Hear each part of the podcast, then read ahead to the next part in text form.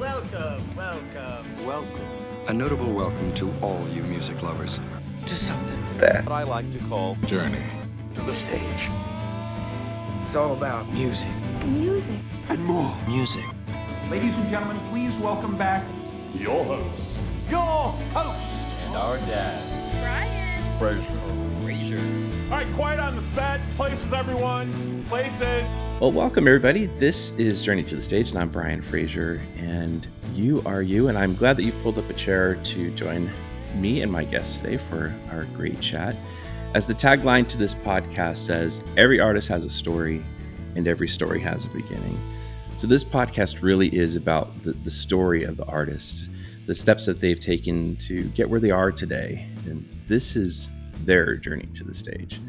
So journeys have ups and journeys have downs, and they're filled with successes and setbacks, cheers and tears, broken strings and bright new dreams.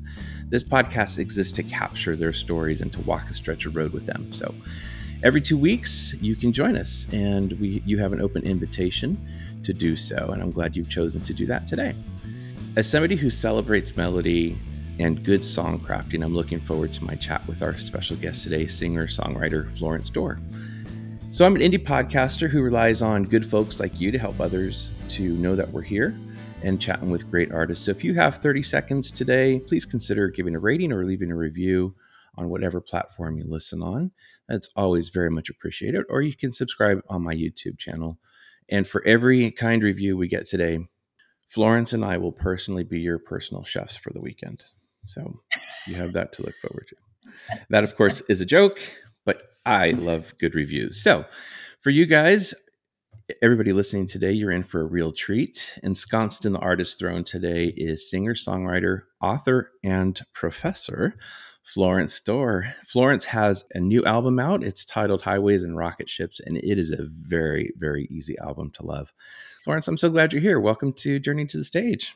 Well, thank you for that lovely introduction. I'm so excited to be here. How's life in your neck of the woods these days? Uh, Chapel Hill's pretty good. Yeah, it's pretty, pretty beautiful weather. We often jump right from winter into summer here, and we've actually had an extended spring, so we're we're sort of relishing it. And I've been yeah. on the road quite a bit over the last twelve months, so it's kind of a great time to be home. Oh, that's beautiful. So I'm I'm in the middle of big old California, and I know what that's like. Sometimes the transitions between seasons are not great. And, and before we get too far, I want to thank our mutual friend, Wendy Brentford Jones, for connecting us. So thank you, Wendy. So I'm really, really glad you're here. Yeah, I'm, I'm so interested in hearing your story and diving into your your album. And so when I when I think about certain occupations and vocations, you know, there's always a a, a first time that a baseball player picks up a baseball, or a mechanic picks up the wrench for the first time. For you as a singer and songwriter, do you remember that moment you picked up a guitar for the first time? Oh, yeah. I was really little.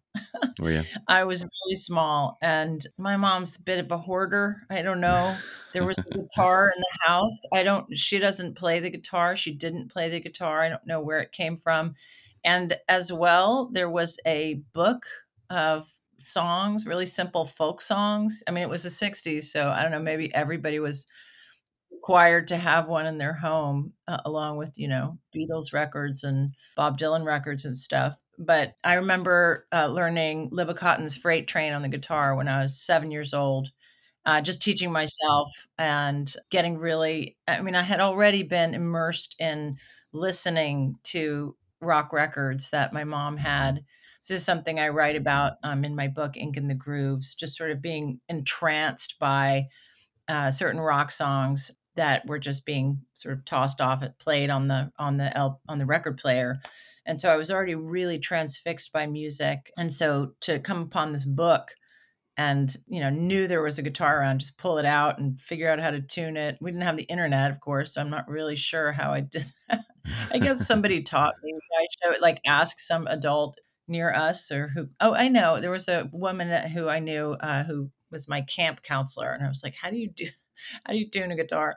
Anyway, so just taught myself guitar at a very young age and just started writing songs and, and playing, learning how to play. And getting really interested in music. Um, so from a from a really young age.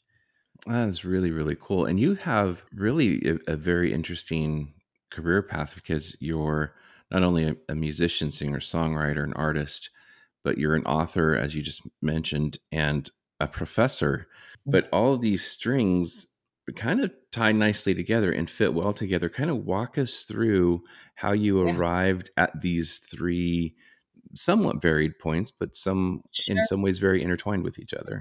Yeah, yeah, yeah. Well, it's a great point. I appreciate your your looking into the history enough to to notice uh, the the weird and interesting kind of amalgamation of all these mm-hmm. things that has taken place over, let's say, the last eight, ten years of my life. I, I always wrote songs. I always played music. I had bands in, in high school and college, and continued to, to play music after college while I was in graduate school, while I was in high school, you know, and playing songs and, and loving music and listening to it and, and studying it on my own. I also sort of discovered the beauty of literature and kind of how much I loved immersing myself in that and learning how to write about it and think about it, and kind of, ho- I had a knack for doing it. Uh, and a high school teacher pointed that out to me. And so, so when I went to college, it just all was the same thing. As I say in Ink in the Grooves, like my time in, you know, studying literature over the arc of college through graduate school into adulthood was also a kind of era in which rock and roll was part of my life. So I would go to shows, I would play shows, I'd come home and study. And so it was all kind of intertwined mm-hmm. uh, for many years. And then, you know, one grows up and things get demanding, you know, like bills have to be paid. And right. I did keep going all the way through Um, being a junior professor at Kent State University. I kept on, uh, I made my record when I was there. Well, I was actually at N Y U for a couple of years doing a postdoc, and I made my record while I was there and playing around town. And um, so I was able to do it all until I had a baby. That's how I met my husband, actually, who's a drummer. We and he was touring with Steve Earle. When I had the baby and the job and the touring husband, it was like, yeah. And actually, this is this is funny. I, I remember the last time I played a show out before I kind of returned to this whole thing uh, five years ago or whatever. And that was an opening for Farmer Jason, Jason Ringenberg as Farmer Jason at the Cleveland Public Library. And Will having to roll the two-year-old out of the room screaming. And I was like, okay, this is going to be on hold for a little while. And and so it was. And, you know, I had to write books for tenure. And the work of a junior faculty person is really demanding. There's so much to do. And I was a mother and had the touring husband. And so that just took my focus. And now she's she's heading off to college. In fact, the song that I'm just finishing now uh, is about what it feels like to have a child grow up enough to leave home. As she became more self-sufficient and adult, my husband and I started working together, writing songs, and I wrote some songs, and, and just, you know, everything sort of took off from there, the new record and everything. So, so I'm really happy to be back into it. It's a good time. You know, when you have a kid and your kid's leaving, it's a really good time to have a pursuit that, that envelops you as music yeah. envelops me. And I'm not angry or anything that I had a baby and couldn't do it for all these years, but it is a joy, a real joy to return to it. So it's all about seasons. It is. That's right. And then the academic piece actually kind of came full circle too, as you noticed. I actually wrote an, an article called The Rock Novel when oh. I noticed that all these authors about my age, so middle-aged people, were the best authors, you know, by most standards in the United States, were kind of writing in a literal way about rock and roll. And so I wrote an article about that to try to understand what it meant.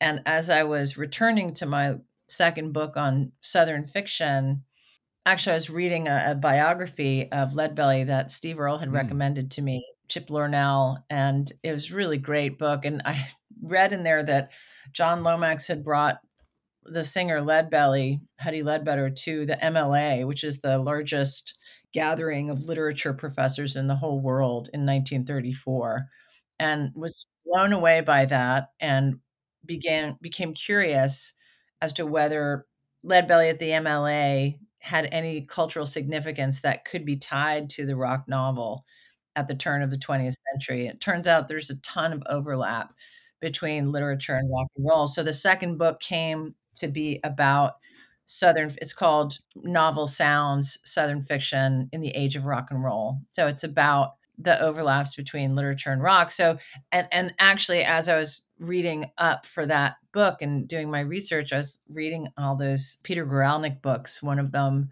Sweet Soul Music, uh, was just really so, so attached to that book, and was listening to all this, uh, re-listening, right, to all the songs, uh, William Bell and Ray Charles and those early rock and rollers, and just sort of inevitably got drawn back into the craft and writing my own songs. So that was part wow. of what happened. So they did all kind of come together, all those threads.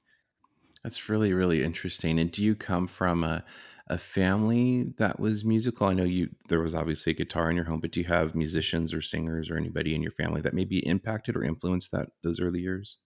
No, it was more trying to escape my family that music enabled me yeah. to do. It was, you know, sort of, uh, I mean, this is an interesting hippie seventies Nashville family, but it was really chaotic and kind of, you know, alcoholism and narcissism. And so, so music was kind of a way to uh, feel good. Yeah, I can understand that. I, you know, that does explain why there's so many years between your albums, because Perfect City came out in two thousand one. I was like, wow, she really rode the momentum for uh, Highways and Rocket Ships. But that explains it. You were you were being a mom and you were enjoying that season of life, and that season's changed a little bit. So you're able to go back and reincorporate some uh, something else that you love, which is which is really, really neat. So obviously music's not the totality of your life, which I think you being a professor and an author, all of those things must feed into your songwriting, which, you know, you have a lot of lived experience through those things and family and everything. Yeah. So it's just has to be such a big impact on your writing. I have a new song that kind of became, we went over to Kilkenny, Ireland and Dublin, and mm. uh, we played in this wonderful festival over there, the Roots, the Kilkenny Roots Festival. And the song is twelve ways. And it kind of morphed into a song about any kind of meeting that people hate, you know, the stupid things that the people do and how pissed off you get. The lyric is twelve great minds and twelve ways to f*** it up. That song was infectious. People, yeah. it really, it actually became a sing-along, because who can't relate to being at a job and having a bunch of people at a meeting just ruin something that's important to you? So, yeah. so anyway, so you're right. Like so, something about the, the, lived experience definitely comes into the songwriting for sure. Well, I want to play a song. Uh, there are so many great songs on this album. I, I love the whole thing. And um, as I mentioned in my introduction, it's it's an easy it's an easy album to love. And you know, some album albums are, you know, they're they're a little bit of slow burners, but some are just right out of the gate, just like wow, very engaging. And so I, that was my experience with this album. Even from the first time I played it, I'm like, oh, okay. So we're gonna play a song. Uh, we're gonna do two songs in our time together. We're gonna play Lighter first. Let's check this out, and then you can give us a little bit of background about it. So this is Lighter from Florence Dore, from her latest album, Highways and Rocket Ships.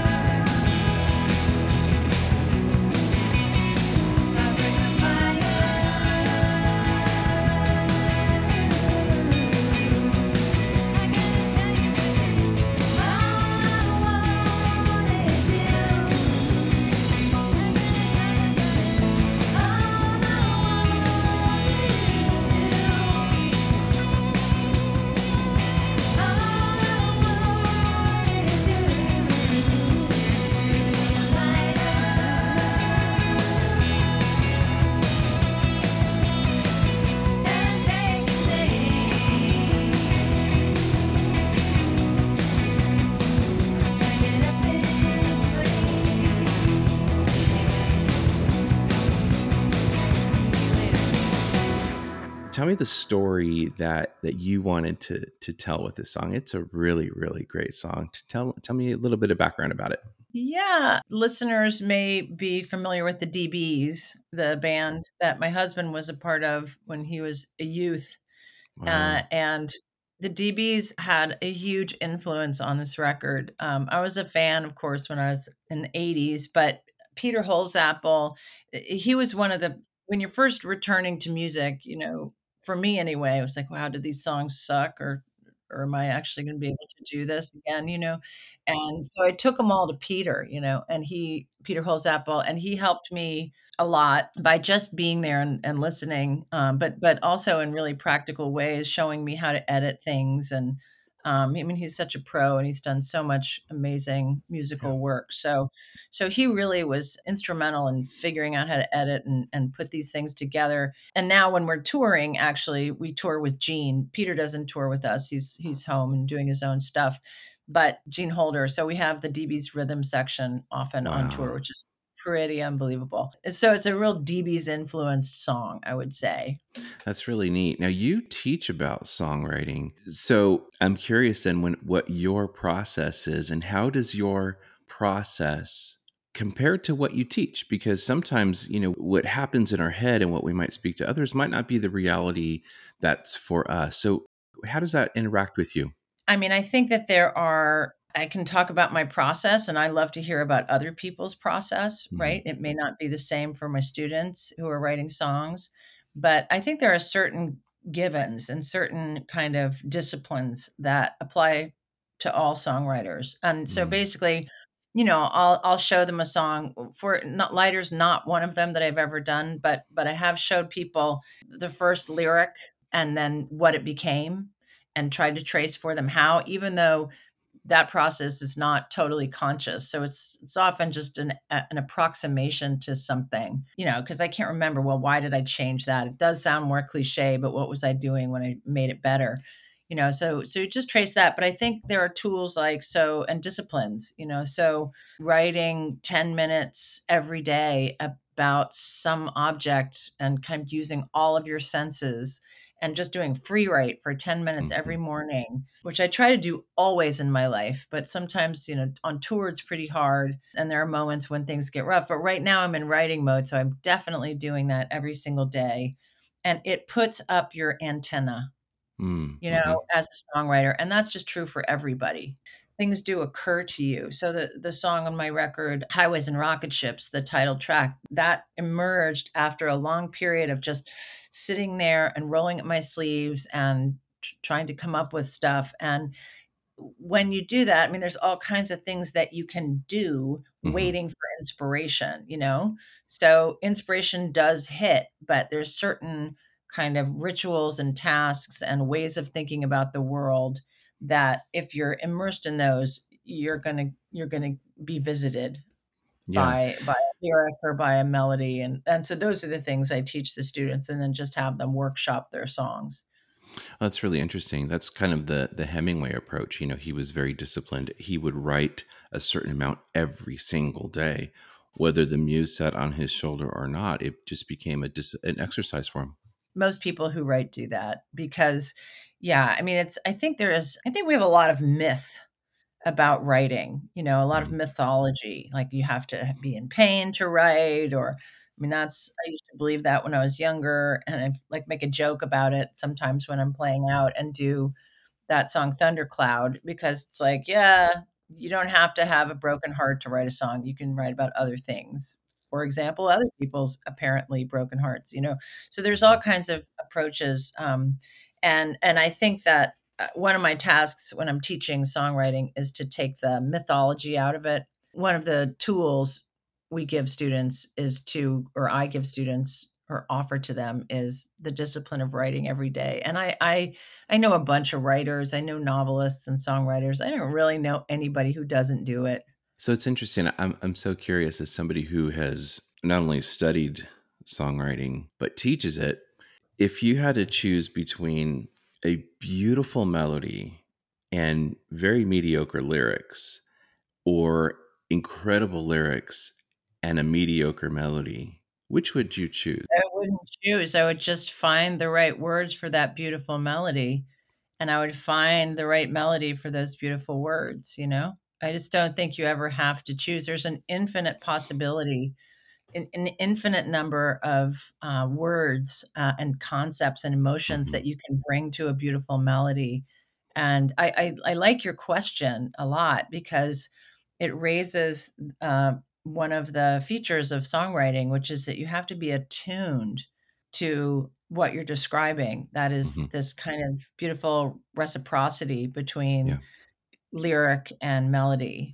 That's really interesting. I've I've had the great fortune of being able to talk to some of my favorite songwriters. And one conversation that continues to come back to me is mm-hmm. with Glenn Phillips from Toad the Wet Sprocket. And mm. he shared, and I've even alluded to this in a, in a separate podcast, but he would talk about maybe trying to force a song. Yeah. He said that when he, he when he matured as a writer, he realized he had to kind of let go because yeah. the song wants to kind of take on a life of its own. And right. what that does is it gives the listener a greater ability to interpret that song as opposed to mm-hmm. finding the meaning that that particular writer wanted to impose upon it. Do you find that to be true in your own experience and that of other writers that you maybe have studied? Yeah, I think that it's a big piece of, of songwriting is to get out of the way. Yeah. I can't, I, I, somebody else, some other songwriter that I was reading said that, that same thing. I can't remember who it was, but I think everybody who actually does write songs experiences some version of that. I understand what, what he means by forcing, you know, that's kind of what I meant when I said I didn't like the lyrics of Lighter when I first wrote them. They felt forced. I knew mm-hmm. I liked the song, mm-hmm. but uh, when I returned, like, so, and th- then you just leave it alone for a little while so you can get yourself out of it. And then when you come back, or maybe while you're washing the dishes or walking your dog, something will come to you and be like, oh, okay, that works. Are there any writers that maybe modern or historically that you find to be really fascinating writers, songwriters, song crafters? Because, you know, there are great ones and there are good ones and some that maybe we might not be drawn to, but who are the, maybe some of those writers that you're like, wow, this, this person is at another level. Anybody like that for you? Yeah, Chuck Prophet. Oh, wow. Okay. Yeah. I mean, I, this shifts for me all the time. You know, I don't always have the same kind of inspirations, but he, I just think he's brilliant. So before we listen to another song, I want to hear a little bit more about what your husband does. He, you said he's he's obviously a musician as well and has played with Steve Earle. Yeah. Give us a little bit of insight into what his career path has been. Oh, he's a drummer. He's one of the most influential drummers in the country, I think, for certainly for alternative rock and roll. I think R E M cites them as him as an influence. I mean, he's wow. uh, he he played in uh, high school bands and with Mitch Easter and all these people in Winston-Salem. That's kind of there's something in the water there, obviously, or there was in the in the sixties. And then they all grew up in, to be really incredibly innovative, cutting edge musicians. So they formed the D Bs and went to New York, or maybe that was, they formed the D Bs in New York. You have to ask him all the specifics yeah. and ins and outs. So, but he played um, there for a number of years, lived there for a number of years, played on a beautiful record by this woman, Sherry Knight, who doesn't make records anymore, mm. um, on Steve Earle's record label, E Squared. Wow. And sometime in the, I don't know, late eighties or early nineties. And Steve hired him to play drums for him, which he did for sixteen years. And wow. we started dating. I can't remember if it was before he started playing for Steve or, and I, I remember when he got hired, but I don't think we were dating yet. So. Yeah. How involved was he with um, the making of Highways and Rocket Ships? Very. Major production ideas uh, in the Very studio, cool. you know, like I said, helping me write that song and mm-hmm. coming up with suggestions, quirky suggestions all the time. And just, I remember, I think you're about to play Sweet to Me yeah. at the end of that track, looking over, he had stopped playing the drums, but he was still kind of moving his arms with the sticks up in the air. And it, it was like he was vibrating. It was wow. like something was vibrating through him. And, you know, I he's a magical drummer. And I think what he does on that song, you know, he's amazing all over the whole record, but but looking at him at the end of that song and watching that, it was like, this this is not, we're not in reality in any sort of way that I recognize right now. So right.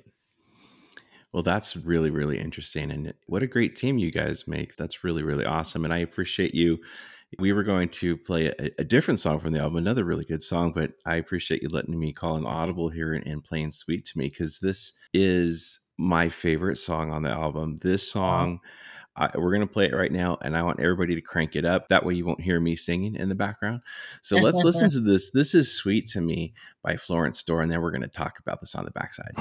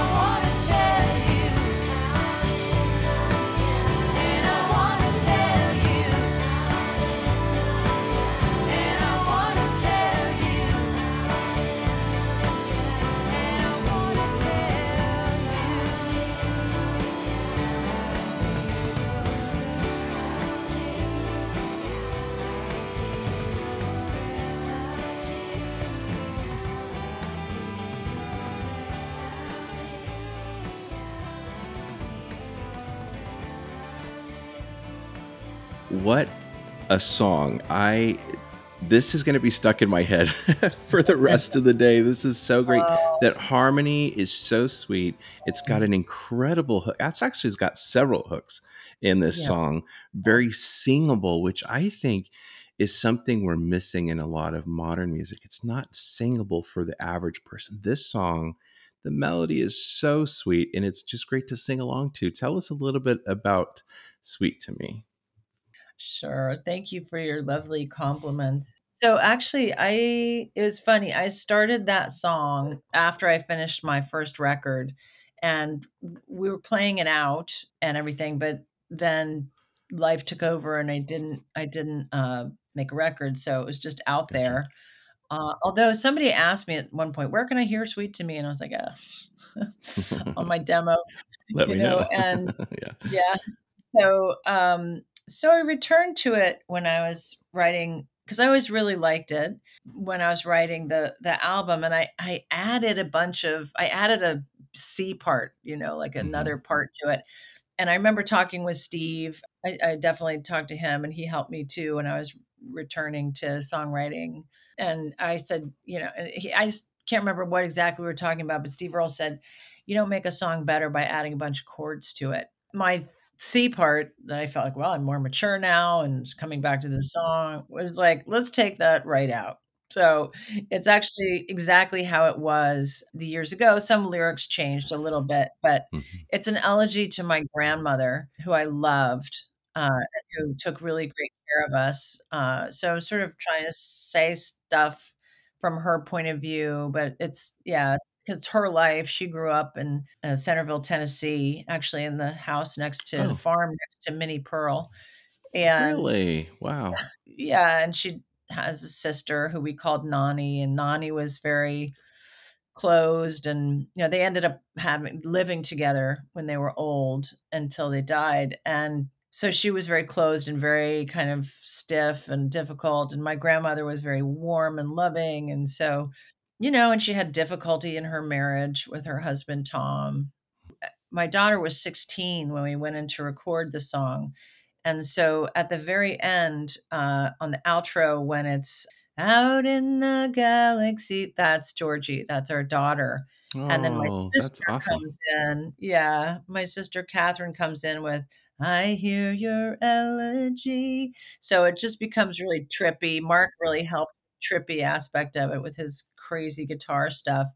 But it was so beautiful to me that my daughter never met Granny, and so it's really lovely that, first of all, my sister, who also really loved her, uh, gets to be part of the tribute, uh, but also that my daughter can connect to her in this otherworldly way. So it feels yeah. really good. And people in Ireland, I don't know, uh, somebody told me that, I don't know what it was, but people in Ireland loved it. You know, they were very connected with the grandmother piece, and um really um, somehow, I don't know if grandmothers hold a special place in people's hearts there, or maybe it's just everywhere, but it was really, it made an impact there, and that made me feel so good.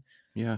Well, if you look at Irish folk music, there yeah. is a great tradition, a true ballad tradition of sharing history and telling story from generation totally. to generation. So I'm not surprised that that would find a special meaning there. That's really yeah. beautiful. That's really, really cool. Yeah, and I, and I saw that your album was voted Best Americana Album by Lonesome Highway Magazine. That's a yeah. super cool honor. That's kind of oh, cool. I was so incredibly honored. Yeah, and those guys came to, we were playing at the Americana Fest. Actually, we didn't get into the Americana Fest, but we still did a tour, and we're in Nashville at the time. And so we played at this fabulous club, D's uh, Country Cocktail Lounge in Madison, Tennessee. And they have, uh, I can't remember what it's called. I think they call it the AmeriCarnival. Oh, okay. And so they have just music, music, music, music the whole time. And uh, we had a really fantastic show there. And these guys from uh, Ireland and Scotland showed up, and uh, we hit it off. They loved it. And they were like, oh, and they were, so they wrote about it. And So these guys that had never heard of us, why would they have? And they came and they just walked in like, these guys are really good. And then they kind of go, oh, okay. So two members of the D Bs, somebody who's in Sunvolt in the band. And wow. yeah, this is really good. And just, just out of their own sense of beauty, uh, were drawn to it and wrote about it. And then uh, gave us that really amazing honor. So then they also came over to the Kilkenny Roots Festival. I think they put in a, oh. pretty sure they put in a word for us to get into the festival. And so um, anyway, the whole thing was just pretty smashing. That is absolutely super, super cool. So tell us what is next for you. I know that you've got lots of dates booked out. Uh, for, are you going to be doing a lot of playing this summer? Or are you kind of more just in writing mode? I've got some stuff uh, that I'm going to announce soon that's pretty exciting at the cool. end of the summer, uh, sort of starting in July. And I'll know more about that pretty soon. So, but it, before I take off again, I will, I'm going to write as many songs as I can. The next thing will be to, to make an album. I'm hoping to come to California uh, and do a small tour there in October. So we'll see how that shapes up. Cool. And I'll definitely take your advice about where to play in your area. So, yeah, well, if um, you're anywhere nearby, I mean, it's obviously such a very, very long state. Um, But yeah, I if you're within driving distance, I'd I'd love to love to come out and support you. And in L A. Yeah, I'm just Great. a few hours north, so I, I catch shows in L A all the time, even out, even in the Bay, San Francisco. Cool, uh, cool. I'm happy to do that's, that. That's so what we would try to do. So and then I think the next step will be to go forward. I have an incredible label. I want to give a shout out to yeah. Propeller Sound Recordings. It's a new label, uh, newish, a couple years old, mm-hmm. and. In fact, it was my kind of collaboration with Jefferson Holt, the head of the label, that started the record, that got the record rolling. He was, he's been an incredible, almost manager type. He's definitely like my manager, though he's not yeah. doing that anymore, but he's been really supportive, really involved, really, you know, bouncing ideas off of him for years now.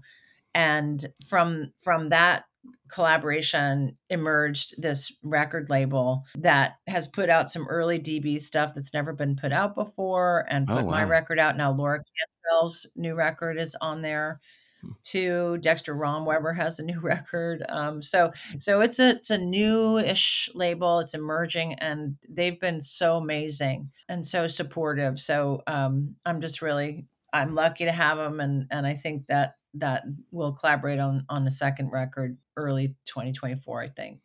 Beautiful, beautiful. And, and where can people go to get the latest uh, updates, information, tour dates, where all that good stuff? Where can people get that all from? Florence Dore Music dot com. Come on over. You can also go to Instagram, uh, Florence Dore Music on Instagram. I'm on Facebook, Florence Dore Music, um, same on, on Twitter, although I don't really use Twitter that much. Uh, if you want to join my mailing list, then you'll have all the updates on all this stuff. And I would love to see you. Uh, I don't know if all your listeners are out in California, but please look for us and come on out, um, support live music. The show has become really a lot of fun. Really That's exciting. Awesome. Well, so. Now you've got two whole albums of material to draw from, probably makes yeah. your set list a lot more enjoyable and, and things like that. So yeah, I mean, we, so this audience spans one hundred thirty countries. So wherever you play, we'll have yeah. people there to support you. So yeah. All right. So, so one big question, big meta question before we wrap up our time, if you could pick one artist to share the stage for one song, who would you pick and what song would you want to do? Oh my God. It could be living or f- from the past. One song, one stage, one artist. Let's see.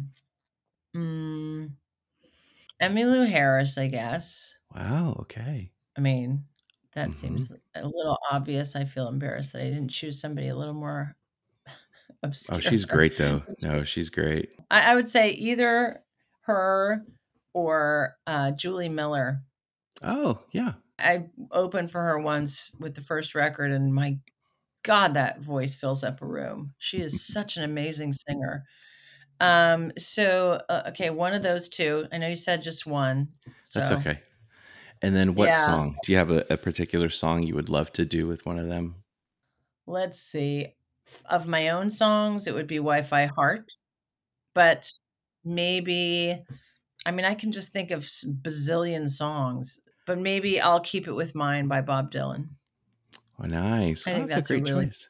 That's really interesting. I have an episode that's releasing on Monday with another another female artist, and she said Emmylou Harris and Julie Miller. It's so interesting that you guys both cite those as she huge did? influences. She did, yeah, yeah. You move through the Rolodex of your mind just in an, without much thought. I mean, the two most beautiful voices alive. I mean, they they would have to rise to the top. Well, Florence, it has been great hanging out with you today, and I appreciate your time. Thank you so much for, for joining me. Thank you for listening, and it's been a real pleasure to talk to you. Great, and I appreciate that. And I will put all the links to everything that Florence mentioned, so up to all of her socials, to her website. All those will be in the show description. Just scroll down. So wherever you listen to music, add Highways and Rocket Ships to your library, add your favorite cuts to your playlist. Be sure to catch Florence when she visits your area. Buy a t-shirt, buy merch, go up and say hi. And remember that every time you support an indie artist, an angel earns its wings. So please subscribe to Journey to the Stage. You can follow us on Facebook, on Instagram, on our YouTube channel.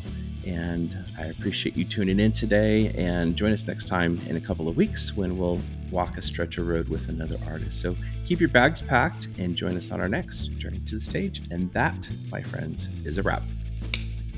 And we're out. Great.